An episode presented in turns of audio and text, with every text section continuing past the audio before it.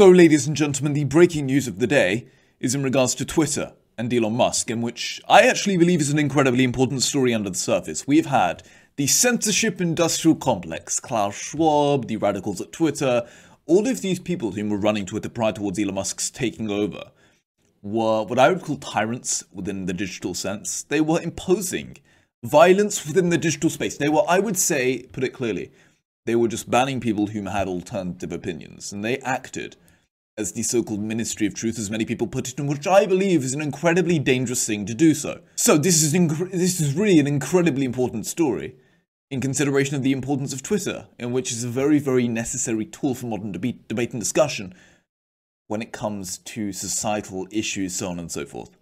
So, in accordance with the Daily Wire, they had a piece on this stating that Musk is in talks to name the NBC Universal executive and top World Economic Forum official as Twitter's new CEO, according to the report. Twitter CEO Elon Musk is reportedly in talks to name this new Universal head, NBC head of advertising. Her name is Linda Yaccarino. How do you say this, bad boy?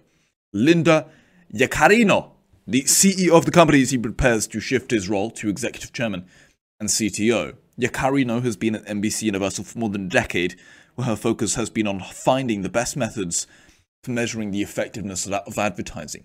Musk announced on Thursday that he had hired a woman to become the new CEO of the company, but declined to name her. Excited to announce, he states, I found a new CEO for Twitter. He wrote on Twitter stating that she's going to be starting in six weeks and the role will be transitioning, overseeing software project developments and psyopses. Huh.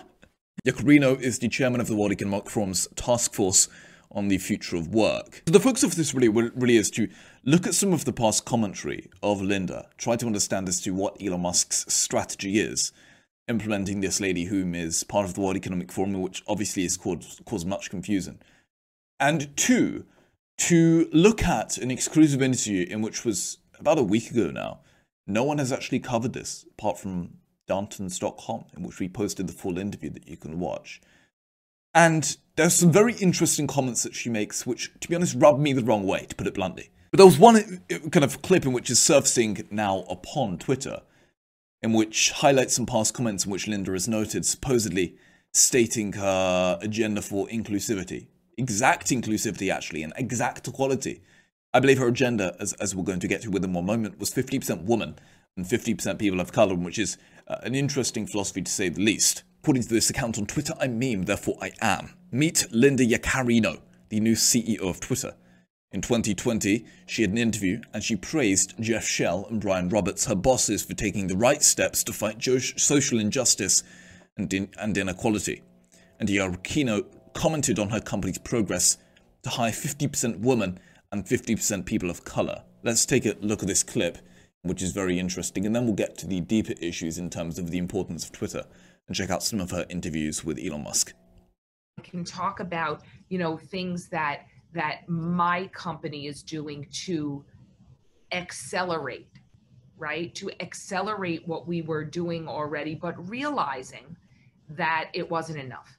So what immediately started happening was that uh, under the leadership of Brian Roberts and Jeff Shell, uh, Comcast set up a fund to the value of $100 million to fight social justice and equality. And, and obviously supporting many, many important groups. But it really made a very public statement that we're going to put our money where our mouth is. We're not going anywhere. And it inspired action across every corner of our company.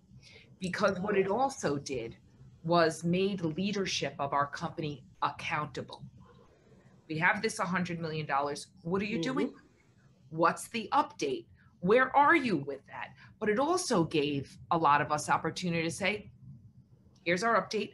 How can you help? What would you what do you think we should be doing? Right? So I think it's very exciting. And there's been a lot of exciting uh, um, exciting steps of progress at our company because for a lot of companies, we needed to take a moment and actually open our aperture. I'll use maybe a TV or a film reference to say, okay, we thought we were doing enough. Clearly, we weren't. So then we had to make sure we were taking the right steps to direct funds towards the right organizations to make a public statement of accountability, like Cesar Conde, our new chairman of news, who made a public statement that was confronting editorial bias and saying, my division, our news division, the biggest news division in the country is going to be 50% women and 50% people of color. Ambitious goals? Yes, no doubt about it. But a statement, a stake in the ground with accountability. And I'm happy to say there's many, many other uh, uh, examples of progress at, at our company, divisions like mine, working with ADCOLOR and T. Howard Foundation. So there's so many examples of us trying to listen, learn, but do. And and and and I'll say the do. I'll say where where our goal is really to be intentional about uh, when we go back and give those report outs that we're accountable and we're accountable uh, and we can report progress and that we're proud uh, of what we're doing. So I, I, think it's an exciting time that's come out of such adversity for so many people. So there we go. Uh, a fairly absurd kind of clip, in my personal opinion, in terms of this necessity for 50% people of color and 50% women. I believe she was talking about her organization, something of that matter. And the unfortunate reality is throughout history we have seen that inequalities are present literally within every single regard. The relationship between inequality and freedom are extremely, extremely clear if you study history just for one millisecond. What you can see is that inequality and freedom are eternal, everlasting enemies, as I like to put it. In other words, when you try to suppress one, the other one rises. So this notion that the West is really pushing forward in recent times, and which ties into what she was saying, was this idea of complete and utter equality. Other, you know, it's, it's basically this notion that any inequality whatsoever is a sign of white is a sign of white supremacy, is a sign of um, the, the, the, the patriarchal capitalistic evil parasites of the world. And this is really what she's tying into there. I don't think that if you don't have 50%, 50% male and female, let's say, within an organization, that is a sign of uh, the patriarchal capitalistic evil system. I just think that's a sign of perhaps competence, to, to put it bluntly. And that doesn't mean women aren't competent. I'm not saying that whatsoever. That's a misinterpretation of what I'm saying.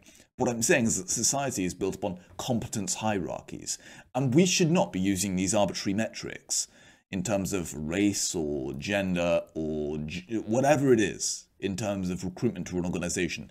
We should use competence. It's important for society to have these meritocratic practices within place. This is how society moves forward. If you just look outside for perhaps one millisecond, look at why we have an amazing kind of society. We have life expectancy which is rising through the roof. Just look at, for one second, outside, you can see a, probably in the sky, if you look up, you can see a tin can basically flying through the sky, 300 people inside. The reason as to why that is, is because of competence. It's because of the competence hierarchies which are the foundation of society.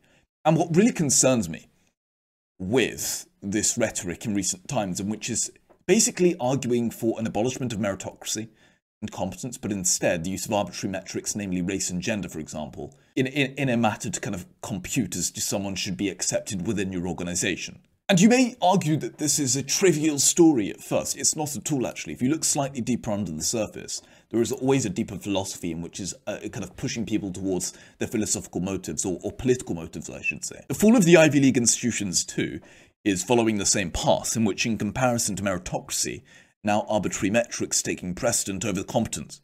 And for example, if you're a white American, top grade student, or if you apply for a Harvard degree, a computer science degree, let's say, but due to the fact that at Harvard they have these inclusivity metrics in place, despite the fact that you are the most competent student, solely based upon the color of your skin because you are white, you are not given a place within the university.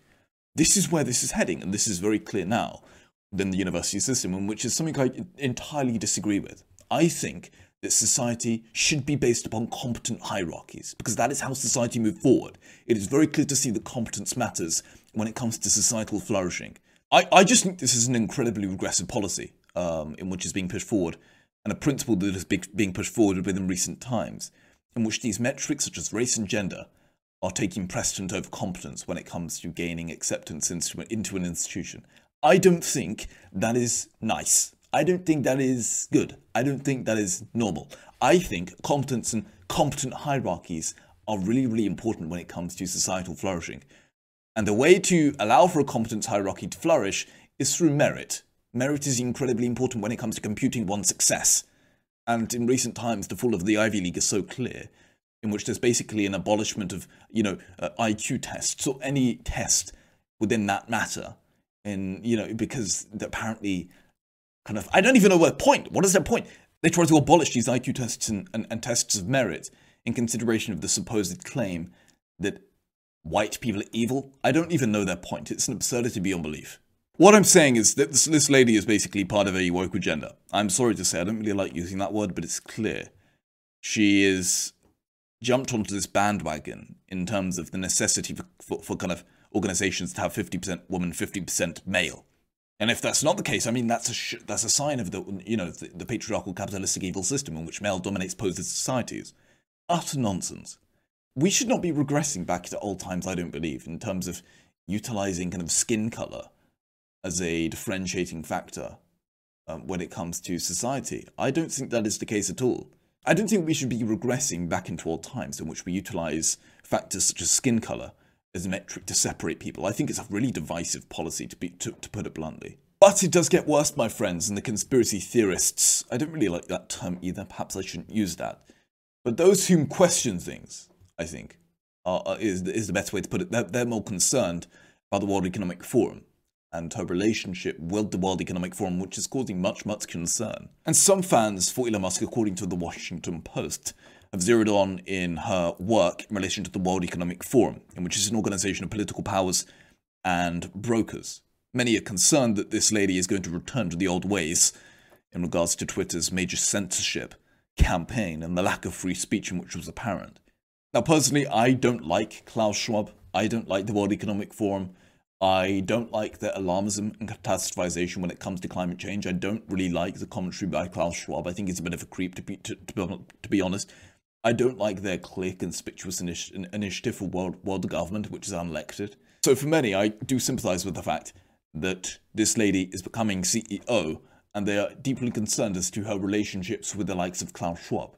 And this is the real, real concern. Twitter within the modern day, social media generally, and I would say the cyberspace overall, is fundamental when it comes to free speech and, and, and, discussion and debate. What we saw over the past few years was a disgrace beyond utter, utter belief. We saw censorship within the digital realm, in which you, if you, had, if you dared, had a different opinion in regards to climate change or gender ideology or transgenderism in comparison to the consensus, boy oh boy, you are going to hell, sunshine. That was their agenda. If you had a differing opinion in comparison to the exclusively left leaning people who were running Twitter in their silly little office in San Francisco, wherever, wherever it is.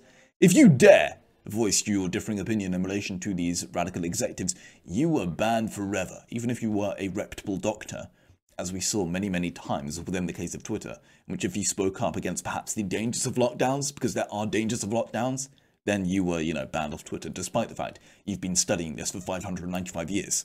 This is my concern. This is everyone's concern. This lady who has clear links to Klaus Schwab and the World Economic Forum. She said some interesting things in the past, and she seems to be part of the woke brigade, to put it bluntly.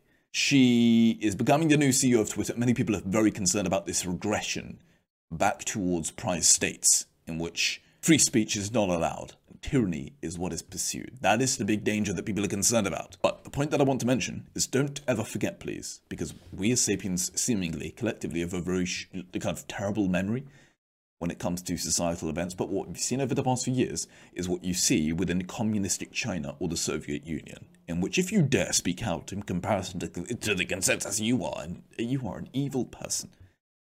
We can never let that happen again. It's really, really disgraceful. Free speech is paramount for societal flourishing. End of. So let's listen to the interview and a few clips that I wanted to highlight specifically Elon Musk and the supposed new Twitter CEO. This is interesting. We're here today to actually talk about your night job. Uh, great, sounds good. but with Twitter, you've switched roles a little bit. You've, you know, your other companies, you move from inventor now to reinventor. And when you're inventing something, it's all new. It's a surprise. We don't know what to expect. To reinventor, you challenge legacy. You challenge habits. With Twitter, many of us in this room, We might even go to bed with it in our pocket on the night table. You challenge rituals. And every marketing executive in this room knows the difficulty of a new formula and the challenge of the delicate balance of a rebrand. And now that's what we're going to talk about today. Yeah, I mean, I'm trying to make Twitter fun and interesting and informative. You know, the optimization for Twitter is uh, maximize the unregretted user time. So, um, so it's, it's not like total number of users or anything. It's just uh, total user minutes unregretted, and we, we actually hit an all-time high um, uh, just yesterday. So, uh, The- going well. It's it's it's entertaining. So I think um, entertaining is one you know- way some people in the room describe Twitter today. it is. I, I don't just from this interview, to be honest, I didn't get a very good vibe from her. She seemed very pretentious. It's kind of rich coming from me, but whatever. It's a bigger deal than you'd think. Um, and it's the kind of thing that you don't know what you're missing until you don't have it. And in a lot of places, people don't have it. And um, so it's important to bear in mind that the nature of free speech is the, the, the acid test for it is are people you don't like allowed to say things that you don't like? Otherwise, it's not free. It can't, be, it can't be just the things that, it can't be just things that you like, because eventually, somebody's not going to like what you say, and they're going to shut you up. And that's, that, that's the essence of free speech, and that's why it's the First Amendment in this country. And if we lose that, I think we lose the bedrock of democracy. So the bedrock of democracy, I would imagine, is important to everyone in this room. And you talk about the importance of freedom of speech. Yesterday, you posted a new policy that was titled Freedom of Speech, Not Freedom of Reach. That Yeah. got my attention. Yes. Tell us about your new policy.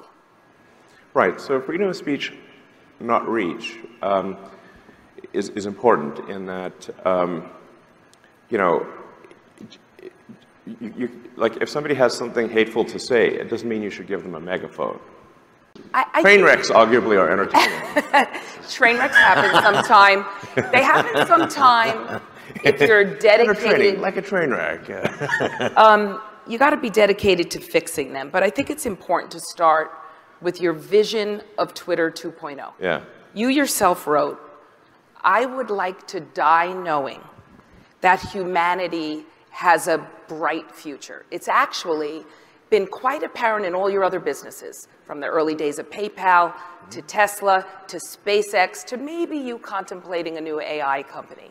Yeah. But how does the better humanity for the future fit into your Twitter 2.0 vision? Um, yeah, so, I mean, obviously with, the, the goal with, with, with Tesla is to advance sustainable energy. Uh, with SpaceX, uh, we've got Starlink, which is providing internet to the least served in the world, um, and also uh, hopefully getting humanity to Mars and back to the moon. Um, so we have an exciting future. I mean, it's important to bear in mind, like sometimes people say, like, why waste any money on space? Like, don't we have enough problems on Earth? But you know, the thing is that, like, everyone needs a reason to be inspired. People need a reason to wake up in the morning. It can't just be about solving problems. They have to be, th- have to be things that really get you in the heart. I think I just killed the mic. um, okay. Um, so, uh, and, and going to the moon last century inspired the whole world. And, and uh, hopefully going to Mars can do the same thing.